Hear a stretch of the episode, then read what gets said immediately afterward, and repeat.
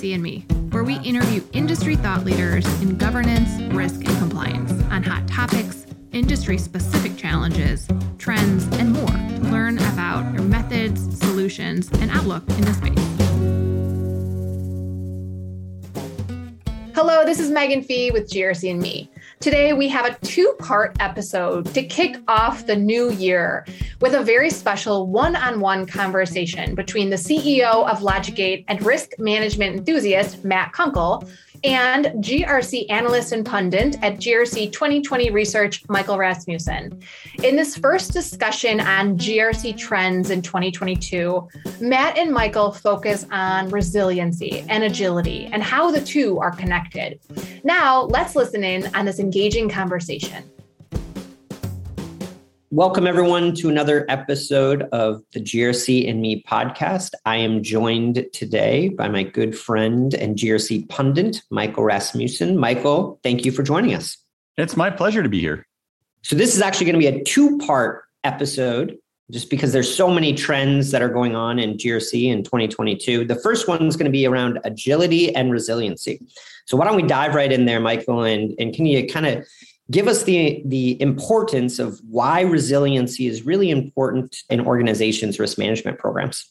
Well from one perspective i think you would say it's a no-brainer right now coming out of the pandemic. Organizations you know need to be resilient.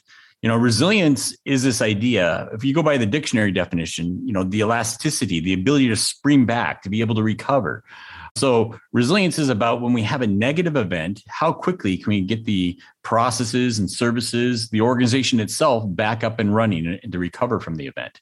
That's what resilience and resiliency is about. We have different types of resiliency. We have overall enterprise or business resiliency that's going to look at our strategic resiliency and, and our strategy, our, our capital and the liquidity resiliency and, and our finances, but then also our operational resiliency. But then we also can ha- look even look at cultural resiliency. But most of the focus today is on this operational resiliency. So when we have operational issues, events, you know, risk issues that rear their ugly head, how quickly can we get back up and running? How quickly can we recover th- from those events? The pandemic is just one example that everybody's having to struggle with, with, with resilience. But moving beyond that, you've got the idea that the events and issues like around IT security that happens quite frequently when you look at the press, from the SolarWinds example to the Colonial Pipeline to you know whatever's happening this month. You know how quickly can we recover? Now, resilience is more than just traditional business continuity. Resilience requires an integration where business continuity is actually a part of enterprise and operational risk management. I've been saying this for 15, 20 years. I don't understand why we have a risk management group over here, a business continuity group over here, and they never talk to each other. It makes absolutely no sense. And so all of a sudden now we've got this whole focus on resiliency that you know this idea of continuity is maturing and becoming part of risk management. In fact, the United States OCC, the Office of the Comptroller of the Currency, defines operational resilience as an effective that resilience is an effective outcome of operational risk management. To be resilient, it's more than just continuity, it's also being able to manage risk. And resilience belongs in risk management. So right now I'm seeing a lot of programs rebranding and relabeling themselves to risk and resiliency, not just uh, risk management within organizations. Yeah, that's interesting. And I think that's a trend that that we're seeing too is that you can't have resiliency without the risk part of it and the risk management and smashing those. It's not just about the the traditional BCP and traditional risk management how do those interact and commingle and relate together? What are you mentioned some of these things. Covid is one of the ones that you mentioned but some of the trends that we're seeing from a resiliency perspective some of the things that we need to be resilient around that we saw in 2021 and and that you think we'll continue to see in 2022 well you need to understand the interrelationship of risk. The physicist Fritjof Capra stated, the more we study the major problems of our time, the more we come to realize that they cannot be understood in isolation. They are systemic problems, which means that they are interconnected and interdependent. The whole idea of risk and resiliency is that there's a lot coming at us and it's an interconnected risk environment.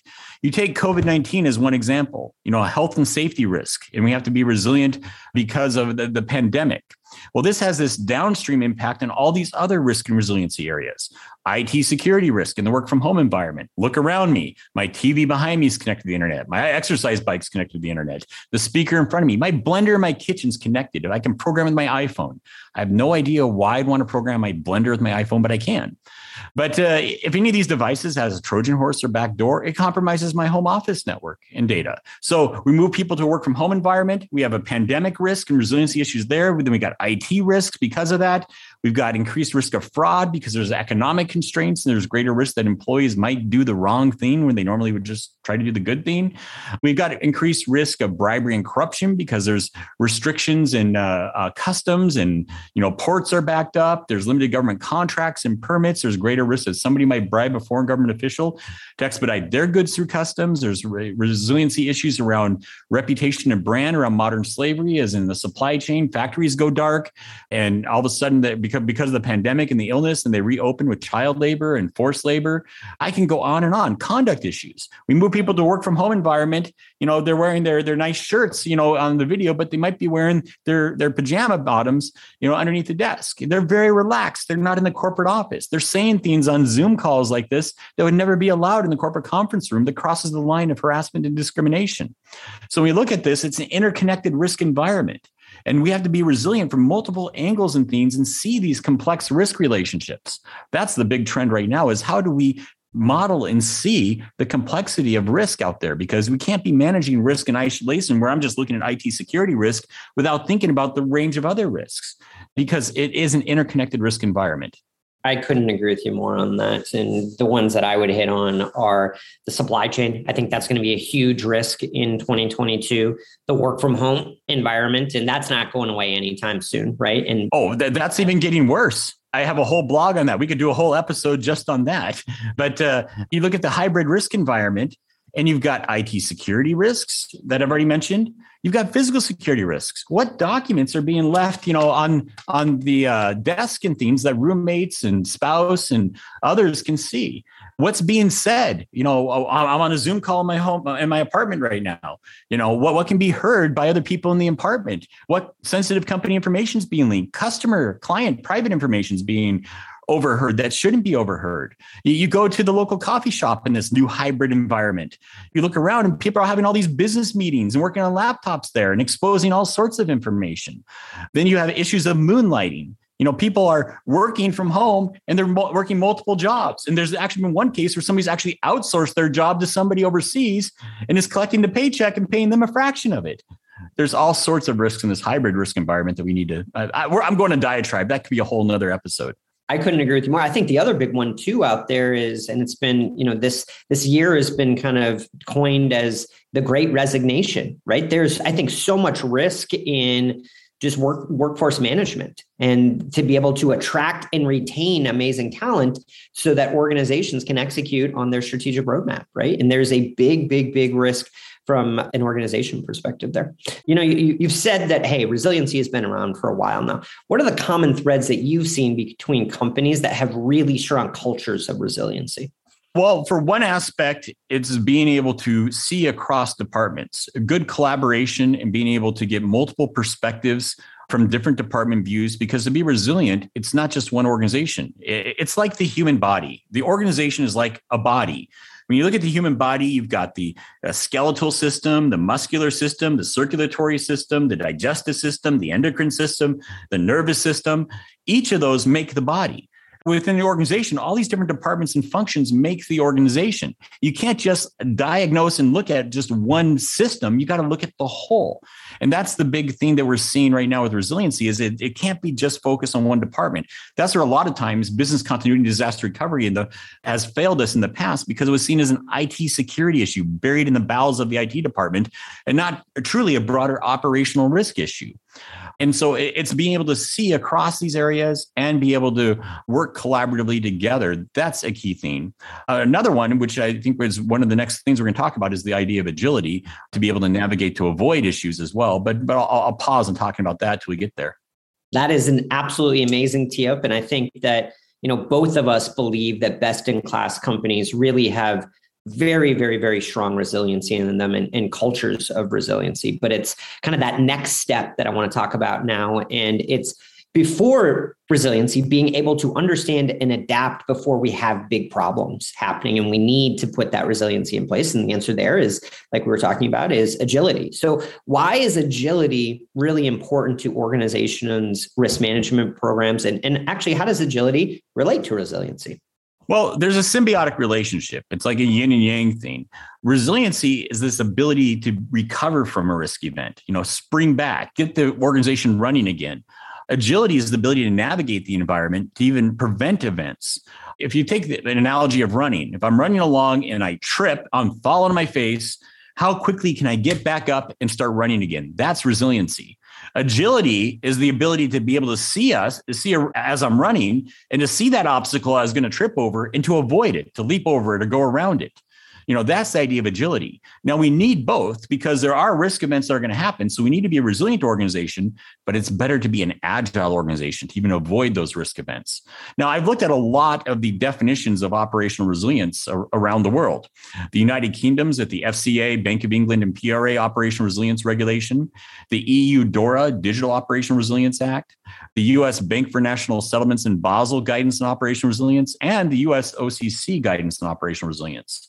The one I like the most is the, is the United Kingdom's definition because it's the only one out of those four that talks about agility, not just resilience. In the definition in the UK regulation, it talks about the ability to prevent and avoid events, not just recover from events. All the others talk about recovery from event. It's the United Kingdoms that talks about that brings in this idea of agility with resiliency, the ability to prevent and avoid events as well. What are on that exact topic, and then what are some of the trends from an agility perspective that we're seeing in the GRC market, you know, this year, and what do you think that we'll see into 2022? Well, it's to get out and look at what's happening in the world around us immediately, but also in the future. It involves things like horizon scanning for risk trends, horizon scanning for regulatory trends, monitoring geopolitical risk and developments that can impact the supply chain and things like that. There's a lot of horizon scanning and monitoring of the environment to know what's coming at us and how we can react. Uh, the other key trend and aspect, and this is something you and I've discussed before, but is the need to move beyond just logical risk thinking, left brain risk thinking. That's still important. We we need our quantitative risk models and things like that. But and, and that's what risk management's been focused on in the past is building out risk models and scenarios and things like that. And that's still extremely important. We need that. We need left brain thinking on risk that logical and structured thinking on risk.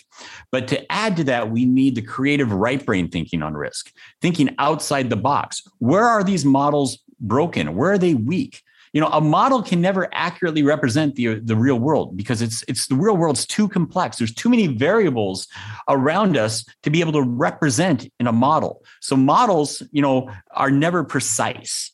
The best they can be is somewhat accurate and so we need the good right brain thinking of, you know, how can our models be improved? What, what are these models not telling us? What can, how can risk happen that we haven't really forecasted, foretold, or seen? So good agility is going to bring together our traditional left brain thinking of risk with our risk models and quantified risk analytics and our different scenario modeling with right brain risk thinking outside the box.